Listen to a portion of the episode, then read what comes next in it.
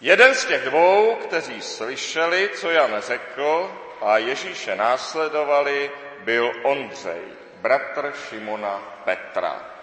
Vyhledal nejprve svého bratra Šimona a řekl mu, nalezli jsme Mesiáše, což je v překladu Kristus. Přivedl ho k Ježíšovi.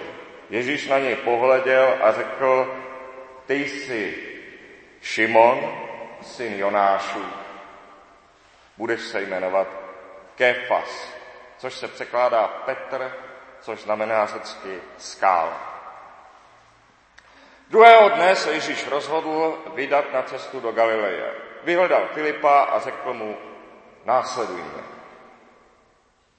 Filip byl z Betsaidy, města Ondřejova a Petrova. Filip zase vyhledal Natanaela a řekl mu, nalezli jsme toho, o němž psal Mojžíš v zákoně, i proroci, Ježíše, syna Josefova z Nazareta. Natanael mu namítl, z Nazareta, co od tamtud může vzejít dobrého? Filip odpoví, pojď a přesvědč se. Ježíš spatřil Natanaela, jak k němu přikází a řekl o něm, hle, pravý Izraelec, v němž není lsti. Řekl mu Natanael, odkud mě znáš?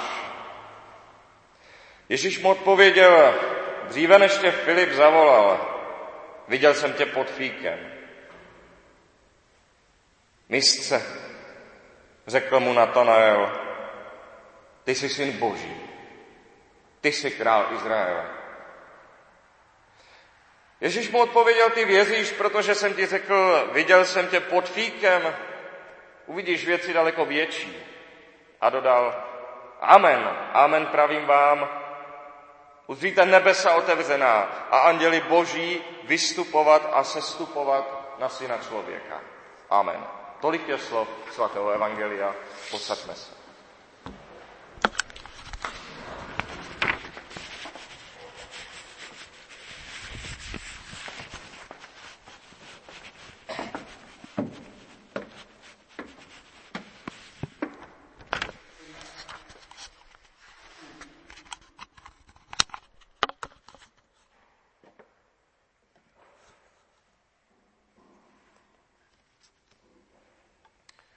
Sežeňte 12 lidí, kteří s vámi budou po tři roky od rána do večera, kamkoliv se hnete, kteří s vámi budou vstávat i uléhat, jíst a pít. Od rána do večera po tři roky, kamkoliv se hnete. A nakonec pro vás budou, alespoň tedy na chvíli, na moment, připraveni i zemřít. Dokažte to. Dnešní příběh o povolání učedníků nevypadá vlastně nějak působivě, je to skoro jenom seznam jmén.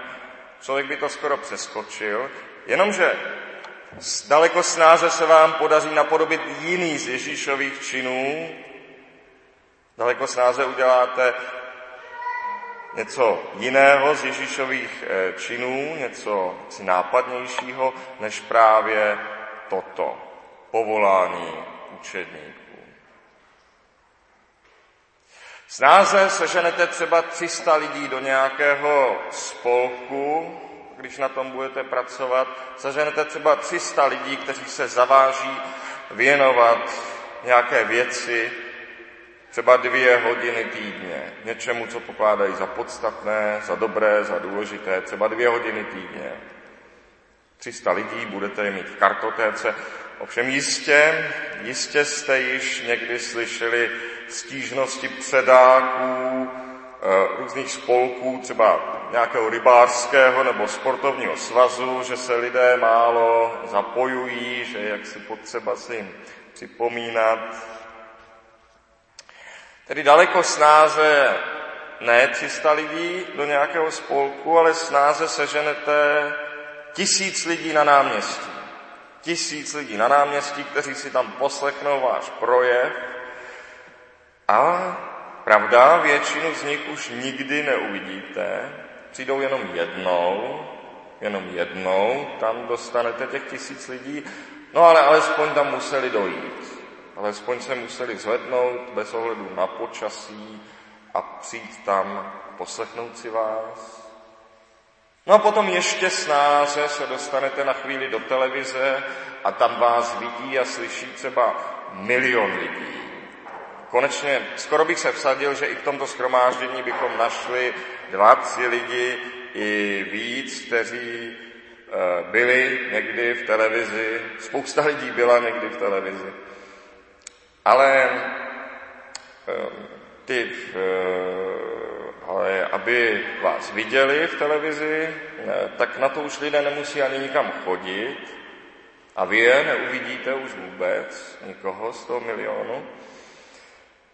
Aby vás viděli v televizi, tak si alespoň musí přijímač v určitý čas pustit, aby vás tedy viděli. Na internetu potom si vaši myšlenku mohou lidé přečíst kdykoliv, stejně si tam kdykoliv můžou prohlédnout váš obrázek, třeba na cestě autobusem. Oslovit stovky lidí je tam tak daleko snažší, možné v podstatě pro kohokoliv z nás. Je snadné tam oslovit třeba sto lidí, protože se to dělá nezávazným způsobem. Nijak to nezavazuje. Tím snažší je oslovit lidi, tím více jde oslovit, čím méně závazné to je.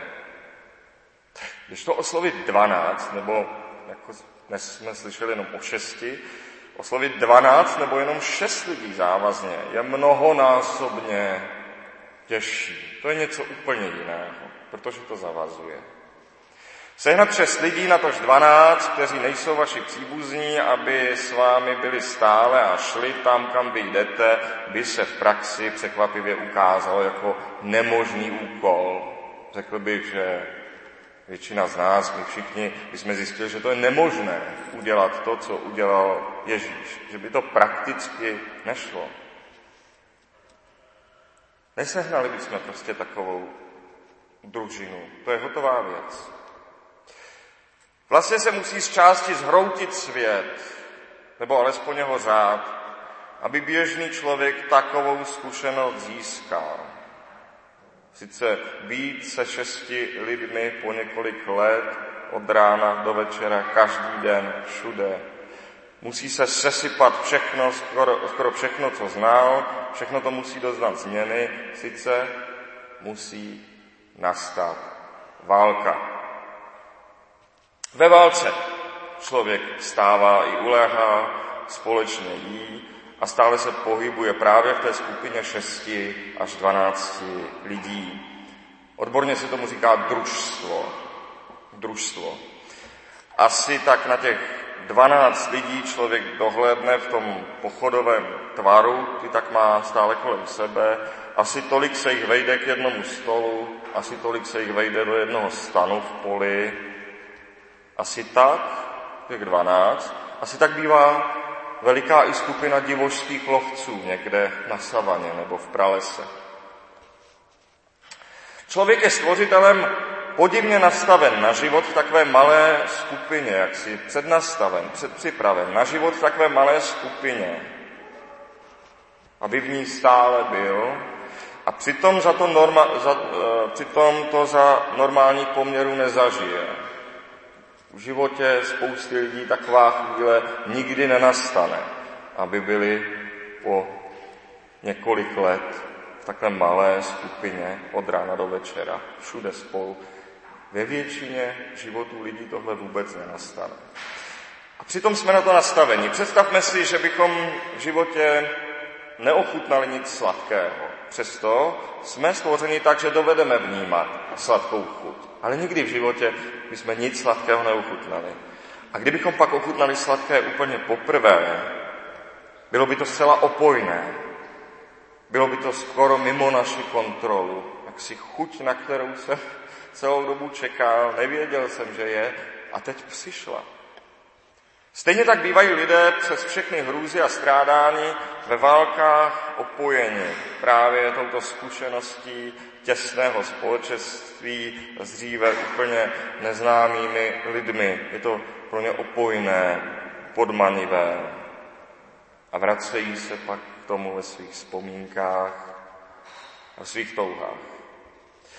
A na jednu stranu právě z té oddanosti ke skupině, ke kamarádům se většina lidí nezastaví před, třeba před válečnými zločiny. A vysvětlují to později tak, že všichni šli a já jsem šel taky. Já jsem v tom nechtěl ty svoje lidi nechat, i když to byla špatná věc, ale byli jsme tam všichni. Jako dětem nám říkali, maminka nám říkala, a kdyby Stan, nebo babička, eh, kdyby Standa skočil z okna, tak, tak ty skočíš taky. Vtip je v tom, že právě ano. Právě, že ano. Kdyby Standa skočil z okna, tak skočím taky. Vtip je, eh, jak si, je to tak těžko popsatelná blízkost, která má tu svoji hrozivou stránku. A na druhou stranu, na druhou stranu, když se třeba ve filmu někdo vrhne na granát, aby zachránil kamarády, to bývá v těch válečných filmech, my se na to koukáme a přijde nám to, přijde nám to přehrané, že tohle je přece trošku moc. A přitom toto se ve skutečnosti děje docela často, to není řídký jev, že skutečně někdo právě skočí na granát, obětuje se, zemře za své přátelé. To se děje docela běžně i ve válkách, které probíhají právě teď. To má dvě strany. Když, se tedy Ježí, když tedy Ježíš ustavuje to své družstvo, svou družinu apoštolů, zaklá, spouští něco, zachází s něčím pro nás nepoznatelně silným a nebezpečným. Jenomže všechno, co je silné, je také nebezpečné. Nelze se dotknout něčeho silného a být přitom v bezpečí. Láska muže a ženy je silná. A lidé také kvůli ní rozbíjejí rodiny, opouštějí děti, zrazují své přesvědčení a někdy ze žádlivosti zabíjejí. Všechno, co je posvát, eh, všechno posvátné, je silné. Vše, co je svaté, je silné. A svědomím, že dělám svatou věc, je člověk schopen udělat cokoliv a ani u toho necítit žádné výčitky. A řeč o svatých věcech, jenom mluvit o svatých věcech, to je vždycky jenom docela malý kus od strašného rouhání, od provinění vůči Bohu. Doba, ve které žili apoštolové, si dosti podobně jako naše vlastní doba uvědomovala, co všechno by se mohlo stát, co všechno by ze silných věcí mohlo vejít. Řešila to stejně, a jak si, jak si z dobrých důvodů, z dobrých důvodů, ale a řešila to stejně, jak sami známe ze své vlastní doby. Raději se vyhnout všemu nebezpečnému, raději se vyhnout všemu silnému.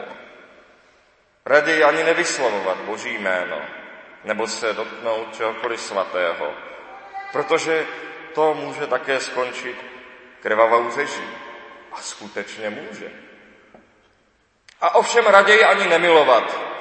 Spíše, jak si udělat nějakou dohodu, nějaké partnerství, raději s nikým nebýt příliš vážně spojen, protože zrada, tak ta pak může znamenat hroznou ránu. A jakože může. Jenže když se na svět díváme jenom takhle, když se zařídíme jenom podle tohohle, tak se pak nemůžeme divit, že už pak například moc neslyšíme, že by ku příkladu muž vyznal lásku ženě takovým způsobem, jako to vydáme ve starých filmech. Nebo že by byl někdo ochoten poprat se pro své přátele, jak se to dříve dělávalo. A ovšem ani za nás se nikdo moc prát nebude, tak daleko nezajde, protože je to moc nebezpečné. A je. Jenomže s nebezpečnými věcmi lze zakázet, pokud se k ním přiloží návod. To známe si ze silných strojů nebo od e, z příbalových letáků, silných léků. Se silnými věcmi jde zacházet, když mají návod, když se ví, k čemu jsou a jak se s nimi má nakládat. U prvních opravdu silných vysavačů, které někdy na počátku našeho století dorazily na trh a si konečně už opravdu vysávali,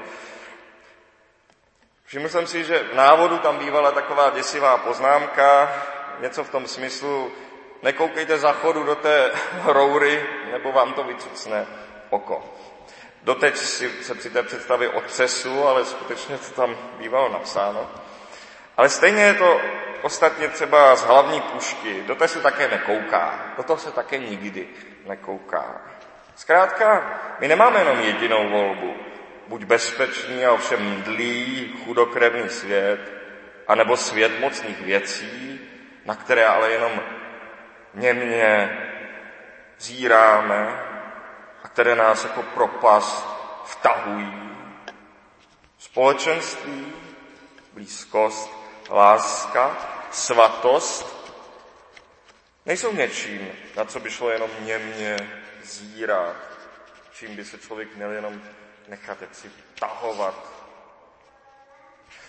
Vezměme si ve všech obcích, ve všech městech naší země bývá tou nejkrásnější stavbou kostel. Skoro nikde není nic hezčího než kostel, nic víc, co by více si přitahovalo zrak člověka. No ale ani ten kostel není na to, aby tam jenom člověk němě zíral na oltář, aby tam sám seděl v tichu.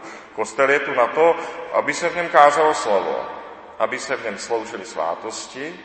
Je to dům pro modlitby. Má svůj cíl, svůj účel. A stejně tak vztah muže a ženy má pravidla a jasně rozdělené úkoly. Rodina má nějakou odpovědnost. Jak si ke všem silným věcem v tomto světě je přiložen návod. Slovo, které určuje jejich cíl a které říká, jak s nimi zacházet. To slovo skrze něž byly všechny věci stvořeny. To slovo je uprostřed společenství učedníků, které se právě zakládá. To slovo také objasňuje, proč je vlastně lidem dobře v malé skupině, v klupě, ve skupině 12. Kristus to ukazuje na Petrovi. Říká mu, ty jsi Šimon, syn Jonášů. Budeš se jmenovat Kéfas, což se překládá Petr, což se překládá skála. Šimon znamená Bůh vyslyšel. Když se podíváme do eh, příběhu synů Izraelových, synů Jákobových. Vidíme, že to jméno Bůh vyslyšel znamená vymodlené dítě, dítě, na které se dlouho čekalo.